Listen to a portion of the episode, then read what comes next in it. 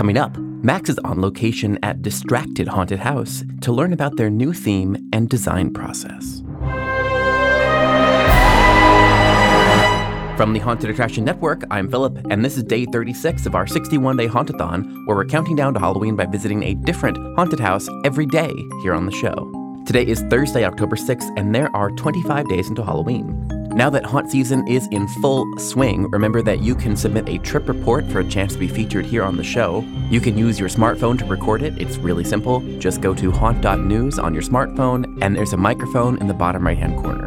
And if you're a new listener, we have 35 days of previous episodes here in the feed, plus a few bonus episodes for this Halloween season. Okay, back to Distracted Haunted House. Now in its seventh season, Distracted Haunted House in Bowling Green, Ohio is known for original characters and their diversity of staff. Today, Max is on location speaking with owner Scott Francis about this season. Here's Max and Scott. I'm Scott Francis. I'm the owner of Distracted Haunted House in Bowling Green, Ohio, one of America's great college towns. This is our third season in Bowling Green. We spent three years in Perrysburg, Ohio, we took a year off, and then we moved here to this what, better indoor location inside a, a mall here in Bowling Green. So the whole thing is totally indoors, right? Yeah, the whole queue line, all the waiting is inside. No rain, no cold. The whole haunt is inside, and then we do have an outdoor tenant area called a recovery zone where we have uh, free marshmallows and hot chocolate and water for people that they need as they recover from the haunt, from the scares. And people seem to like to gather, get their photos there, and make memories with one another, which is really what it's all about. What can you tell us about what customers can expect when they come to visit? Some of the media branded us locally as like masters of misdirection. Like it's kind of, it's almost a game we play with our, some of our regular customers now. Like they come into a room, it might have been one way. Uh, the previous year. It might be completely different this year. It might be similar. Maybe we switch up a character or the way that the scare comes at them.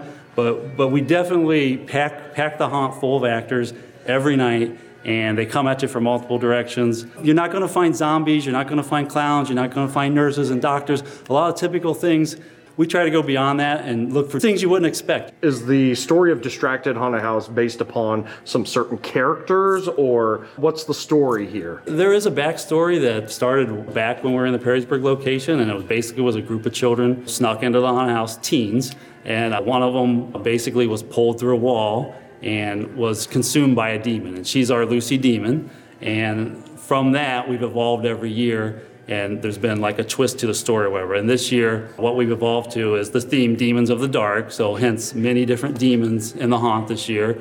But the idea was that her remains were buried, buried, and they were rediscovered, and they were exhumed, and they were put into a mausoleum and to four coffins. And then, of course, that mausoleum wasn't able to conceal her. And so, in her rage, she split off into these multiple demons of the dark. And so, that's that is what you're experiencing here when you come in 2022 at Distracted.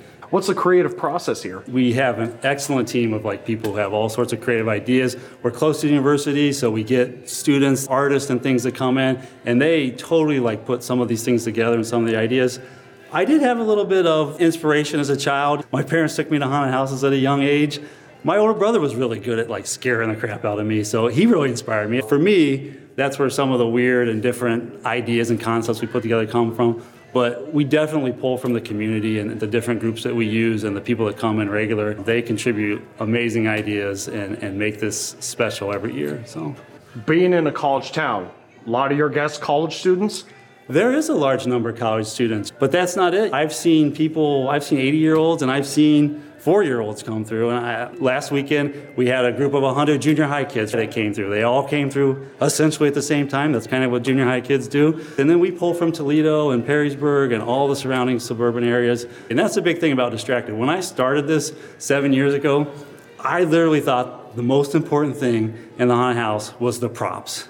I would spend tons of times on these props or whatever. And like the very first night, someone came in and just destroyed the prop completely. But what I realized was it didn't even matter because they were paying attention to the people. And it's the people, the actors, and everything that make a huge difference at, the, at, at here in every haunt, but particularly here at Distracted we're open to like diverse groups of people and we bring in groups from all different walks of life. People that work together that you wouldn't you may never even talk to normally in your regular walk of life but eh, here they all come together and they do it to scare and put on a memorable experience and And I just love it. So, and I'm so appreciative of the hundreds and, I mean, honestly, probably thousands at this point of people that have contributed, even if it was just one night or if it, you've been with me for seven years. I love all of them. So on any given night, are you doing manager stuff or are you getting in there and scaring the customers yourself? I do assign all the positions and make sure the show's situated with the right actors in the right positions. That's really important to me because fitting new people into spots is, is critical. There's certain spots we want to have our regulars in, and then there's other spots where those people that are fundraising can really get the scares and have fun and still keep the show at the level we expect. But at the end of the day, I do like to put on the costume and the stilts and wash it all away and, and remember why I'm doing it all. And so, yeah, I typically am acting, and that's a credit to my staff to be able to allow me to do that because it can get chaotic and, and all sorts of things, but they handle it and they let me have my few hours of sanity scaring the hell out of people. What nights are you open and how late into the year are you open? We're open on Fridays and Saturdays and then starting starting later in the month, we're open on Sunday nights as well, all the way through the 30th. So we are not open Halloween night, but but Fridays, Saturdays and Sundays after this weekend will be open all three nights. So where can people find you on social medias? We're at Fear Distracted online and on Facebook and Instagram and all the social medias, Snap and TikTok as well. So And the website is Fear Distracted? feardistracted.com. Yep. Nice. Scott, I really appreciate you taking the time to speak with me. Fantastic actors, fantastic haunt.